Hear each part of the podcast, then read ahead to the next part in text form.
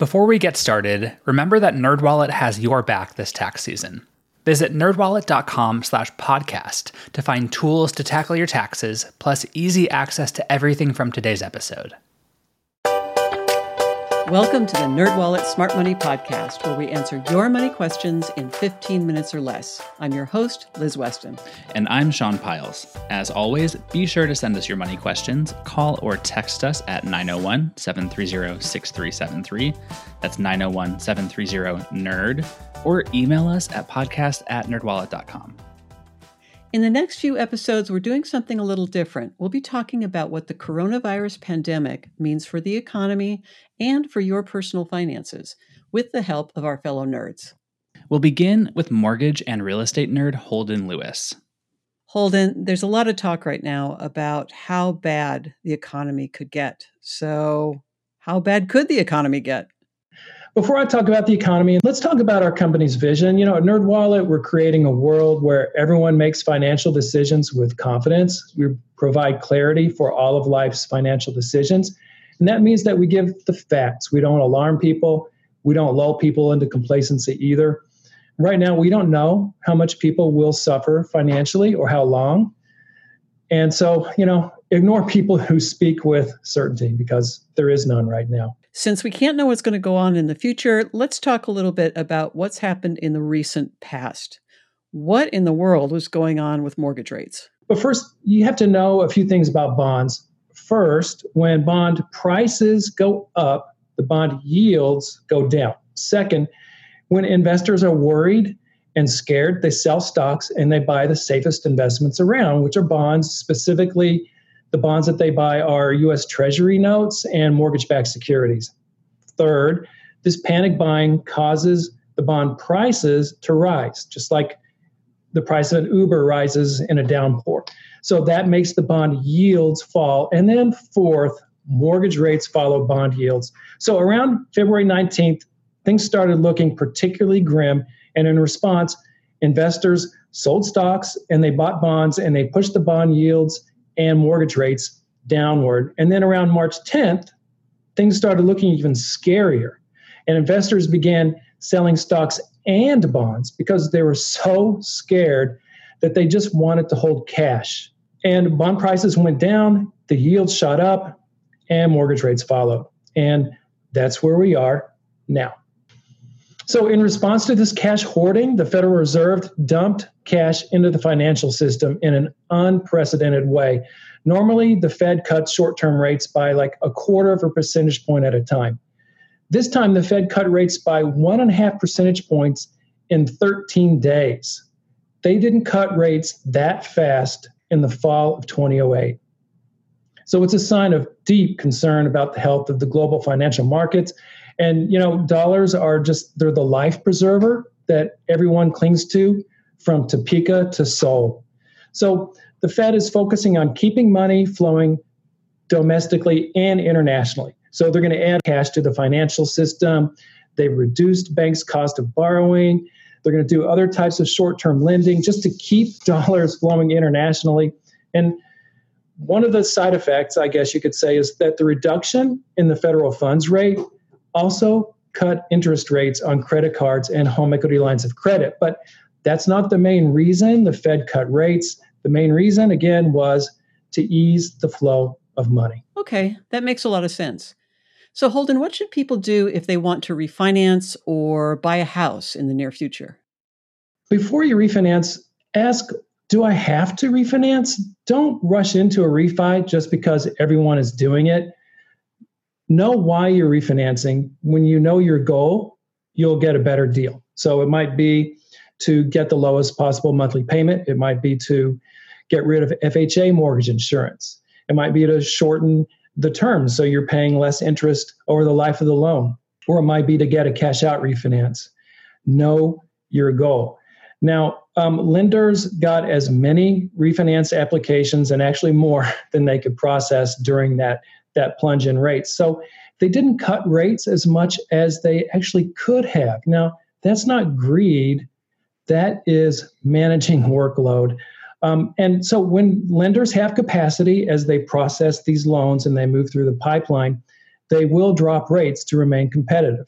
And so it pays to be persistent, just to check rates uh, every day or so, and just to you know jump on um, on a on a rate when they finally you know a lender actually decreases its rates. Now, let's say you're planning to buy a home this year or maybe next. Know what you can comfortably afford. Our home affordability calculator lets you choose a price in the quote affordable range. Um, so, you know, I suggest staying in that range instead of what we call stretching or aggressive. And save two to six months worth of mortgage payments. Have them stashed away the minute you close on the loan and you get the keys. That way, you'll be able to afford an emergency repair or an interruption in income. And your lender might actually require you to have that saved. It's called reserves. So, now what if you are planning to sell your home this year or next? Pause, don't rush. You know, like uh, I think a lot of people might be tempted to sell before prices start falling. Well, if prices fall, and it's not a certain thing, it's it's probable, but if they fall, we don't know when, we don't know how much, we don't know how fast, and we don't know how long. So don't act in haste. And remember that demographics mean that potential buyers will continue to outnumber sellers.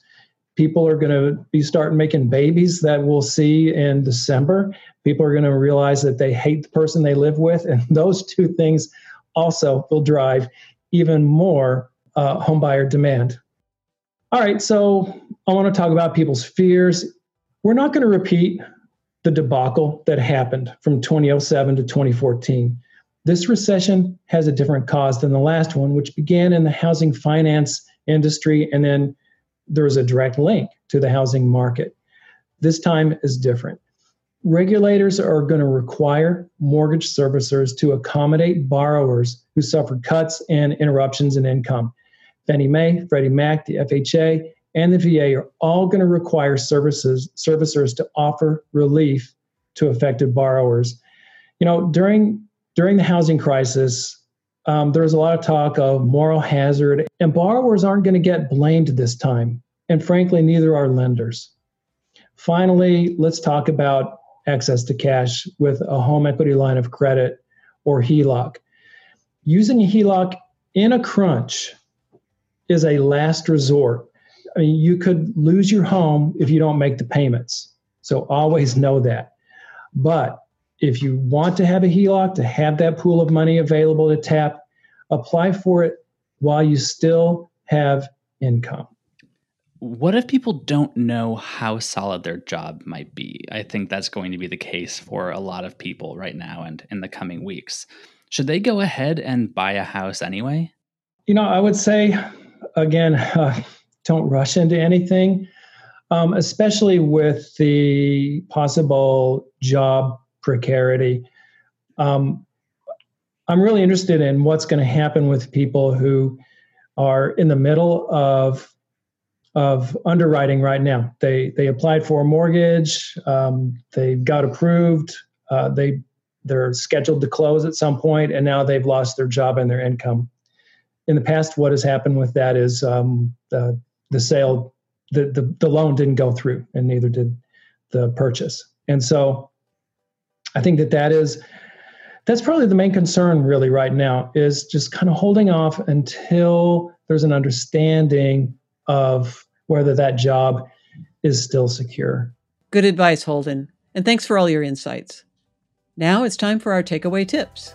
Know your goal if you're planning to refinance, since that will help you figure out what kind of loan to get. If you want to lower payments, consider a 30 year loan.